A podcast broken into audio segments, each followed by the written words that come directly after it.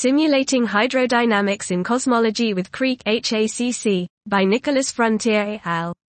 We introduce CRK-HACC, an extension of the hardware, Hybrid Accelerated Cosmology Code, HACC, to resolve gas hydrodynamics in large-scale structure formation simulations of the universe.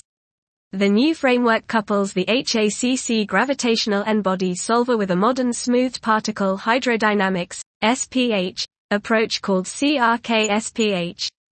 Conservative reproducing kernel SPH utilizes smoothing functions that exactly interpolate linear fields while manifestly preserving conservation laws, momentum, mass, and energy. The CRK-SPH method has been incorporated to accurately model baryonic effects in cosmology simulations, an important addition targeting the generation of precise synthetic sky predictions for upcoming observational surveys.